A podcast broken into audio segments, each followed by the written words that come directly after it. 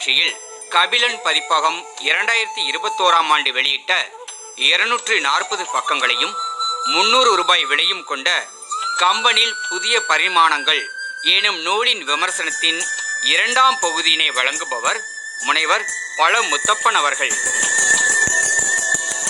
கம்பனில் புதிய பரிமாணங்கள் என்ற இந்த அற்புதமான தொகுப்பு. கம்பனுடைய நிலையில் அகராதியலர் கம்பன் எந்த அளவுக்கு ஒரு சொல்லை பயன்படுத்துகிறான்?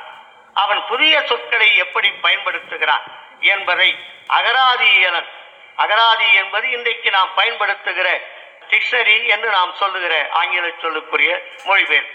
எனவே கம்பன் கூட அகராதியாக பல சொற்களை தானே படைத்து காட்டியிருக்கிறான் என்பதை அந்த ஆசிரியர் மிக அற்புதமாக சொல்லுகிறார்.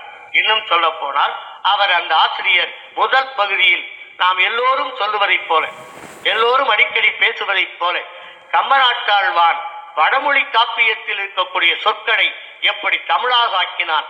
தயரதன் என்பதனை தசரதன் என்றும் அதுபோல கேகேயி என்பவனை கைகேயி என்றும் இதுபோல பல சொற்களை காட்டி வட சொற்களை தமிழ்படுத்தினான் என்று சொல்லி அவனால் சொல்ல பெற்றிருக்கிற புதிய சொல் அகராஜ் நான் கூட அகராஜீரன் என்று அவர்கள் கொடுத்திருக்கிற தலைப்பில் ஒரு புதிய ஒரு சொல்லை சேர்க்கலாம் என்று நினைத்தேன்.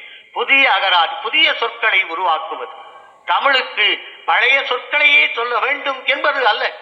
புதிய சொற்களை கூட சொல்லலாம் என்று அந்த கட்டுரை ஆசிரியர் புதிய சொற்களை கம்மன் காவியம் முழுமையும் தேடியிருக்கிறார் அவருடைய அந்த தேடுதல் பாராட்டுதல் புரியும் அவருடைய நிலையில் அங்கே அணிகம் என்ற ஒரு சொல் அணினி என்ற சொல் கயத்தி எனக்கு மிக அற்புதமாக அந்த ஆசிரியருடைய எழுத்தில் கயவன் என்ற ஆண்பாலுக்கு கயத்தி என்ற ஒரு பெண்பால் சொல்லை கம்பன் காட்டியிருக்கிறான் பயன்படுத்தி இருக்கிறான் என்று அந்த ஆசிரியர் சொல்லுவது மிக மனதை ஈர்த்தது. அவரை சபாஷ் என்று உள்ளத்திற்குள்ளே பாராட்டி மகிழ்ந்தேன். அதுபோல அடுத்த கட்டுரையாக பார்க்கிற பொழுது கம்பன் சமதர்மவாதி. மிக அற்புதமான கட்டுரை. அவன் எந்த அளவுக்கு சமதர்மவாதியாக இருக்கிறான் என்பதை அந்த கட்டுரை ஆசிரியர் சமத்துவ நாடு என்றும் சோசலிசம் என்பது எப்படி வன்மை இல்லையோர் இந்த பாட்டை சொல்லாத கம்பன் மேலே இருக்க முடியாது. அந்த பாட்டை புதிய கோணத்தில் அதான் புதிய பரிமாணம். எல்லோரும் சொல்லுகிற பாடலின் நயம் வேறு.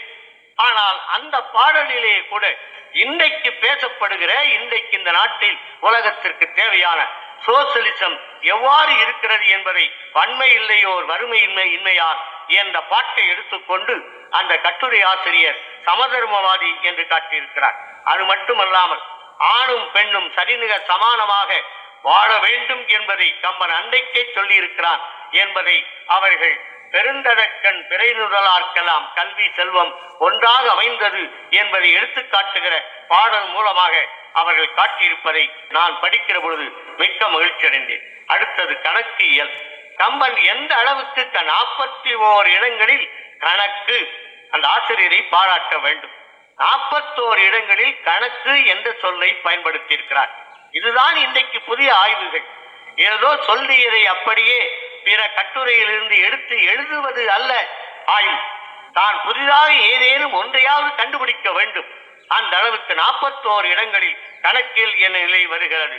கம்பன் ஒன்று என்ற எண்ணை எங்கு பயன்படுத்தி இருக்கிறான் இரண்டு என்ற எண்ணை எங்கே பயன்படுத்தி இருக்கிறான் எட்டு என்ற எண்ணை எங்கே பயன்படுத்தி இருக்கிறான் கோடி என்ற எண்ணை எங்கெல்லாம் பயன்படுத்தி இருக்கிறான் என்று அந்த கட்டுரை ஆசிரியர் ஒரு பட்டியலே போட்டு காட்டுகிறார்.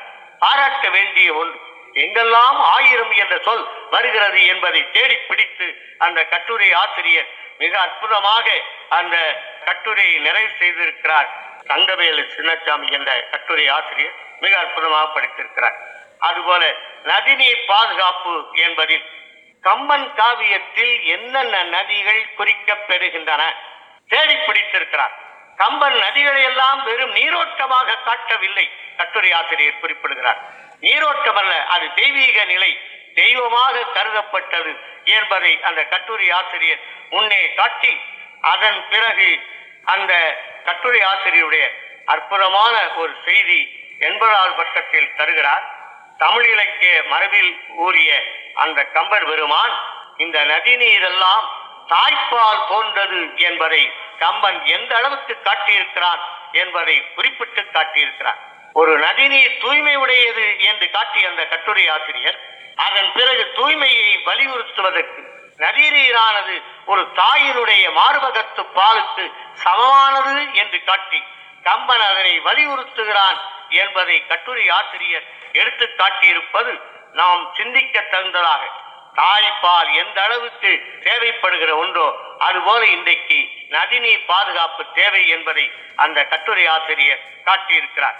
அதுபோல இங்கே பார்க்கிற பொழுது கம்பனின் புதிய பார்வை என்ற தலைப்பில் கட்டுரை ஆசிரியர் எழுதுகிற பொழுது நாம் இப்பொழுதெல்லாம் பழச்சாறுகளை குடிக்கிற பொழுது அந்த உறிஞ்சு குழாயை பயன்படுத்துகிறோம். அந்த உறிஞ்சு குழாயை பயன்படுத்துகிற காட்சியை கம்பன் எந்த அளவுக்கு காட்டியிருக்கிறான் என்பதை பாடல் மூலமாக பெருந்தகை காட்டுகிற பொழுது நமக்கே நாம் கம்பனை மீண்டும் ஒரு முறை படிக்க வேண்டும் என்ற நிலை வருகிறது அந்த உறிஞ்சு குழாய் நாம் இப்பொழுது சா என்று சொல்லுகிறோம். இது புதிய பரிமாணம்.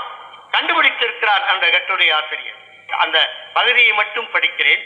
ஊங்கிய கடிநீர் தாள் நாடினால் ஒருத்தி உண்டாள்.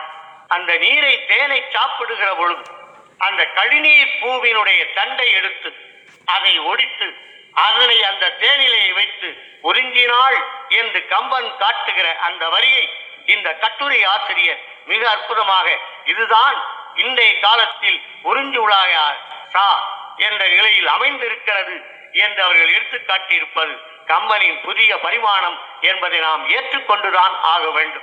அதுபோல கம்பனில் காந்தியம் என்ற தலைப்பில் காந்தியம் எந்த அளவுக்கு ஜாதி மத வேறுபாடு பார்க்கக்கூடாது என்பதையும் அன்பே தலைப்பாக இருக்க வேண்டும் என்பதையும் காந்தி யாரார் மூலமாக கம்பன் காவியத்தினுடைய கருத்துக்களை ஆராய்ந்து கொண்டார் என்ற செய்திகளை எல்லாம் கம்பனின் காந்தியம் என்ற தலைப்பில் கட்டுரை ஆசிரியர் அவர்கள் தந்திருக்கிறார். அடுத்து பார்க்கிறேன் நம்முடைய இந்த ஊர் கவிஞர் எல்லோரும் காரைக்குடி கம்பன் என்று சொல்லுகிற அளவுக்கு வாழ்ந்த பெருந்தகை முடியரசனார் அவர்கள். அந்த முடியரசனார் அவர்கள் கம்பன் அரங்குகளை எல்லாம் எவ்வாறு பாடினார்கள் என்பதை குறிப்பிட்டு அதிலே ஒரு செய்தியை தருகிறார்கள். வியப்பாக இருந்தது. ஏன் சிவராமன் அவர்கள் சா. கணேசன் அவர் நடத்திய கம்பன் விழாவின் முதல் நாள் தொடக்க உரைக்கு வந்திருக்கிறார். அதனை சிறப்புரையாக ஆத்தா ஞான சம்பந்தம் அவர்கள் பேசியிருக்கிறார். இரண்டு பேரும் புறப்பட வேண்டும் சென்னை. ஆனால் அப்பொழுதெல்லாம் ட்ரெயினில் புக் பண்ணாமலேயே ரிசர்வ் பண்ணாமலே போகலாம். அந்த அளவிற்கு நம்முடைய கம்பன் அடிப்படை அவர்கள் டிக்கெட் வாங்கி வைத்திருப்பார். அந்த அளவிலே ஆசா ஞான சம்பந்தம் திருமணி ஆசிரியரை பார்த்து நாளை முடியரசனார் கவியரங்கம் இருக்கிறது. அதனை கேட்டுவிட்டு நாம் போகலாமே என்று ஒரு மாபெரும் தமிழறிஞர் மற்றொரு இதழாசிரியரை தங்க வைத்து முடியரசனாருடைய கம்பன் கவியரங்கத்தை கேட்க வைத்தார் என்றால் நாத்திகத்தினுடைய வழியிலே வந்த ஒரு காரைக்குடி கம்பன் முடியரசன் கூட கம்பனை சுவைத்து பாடிய செய்திகளை எல்லாம் அவருடைய கவிதை பகுதியிலிருந்து எடுத்துக்காட்டி மிக அற்புதமாக அந்தந்த காலத்து அரசியலை கம்பனுடைய காவியத்தின் மூலமாக முடியரசனார் எப்படி கவிதைகளை படித்து காட்டுவார் என்பதையெல்லாம் அந்த கட்டுரை ஆசிரியர் காட்டியிருப்பது மிகவும் பயன் தரக்கூடியதாக அமைகிறது.